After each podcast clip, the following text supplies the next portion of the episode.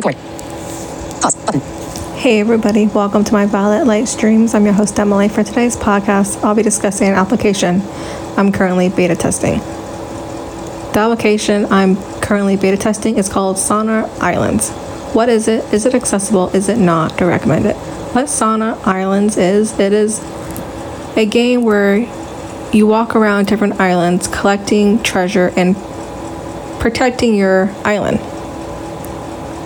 I'm currently still beta testing this game and I have not gotten far enough to give full details on what the game is about.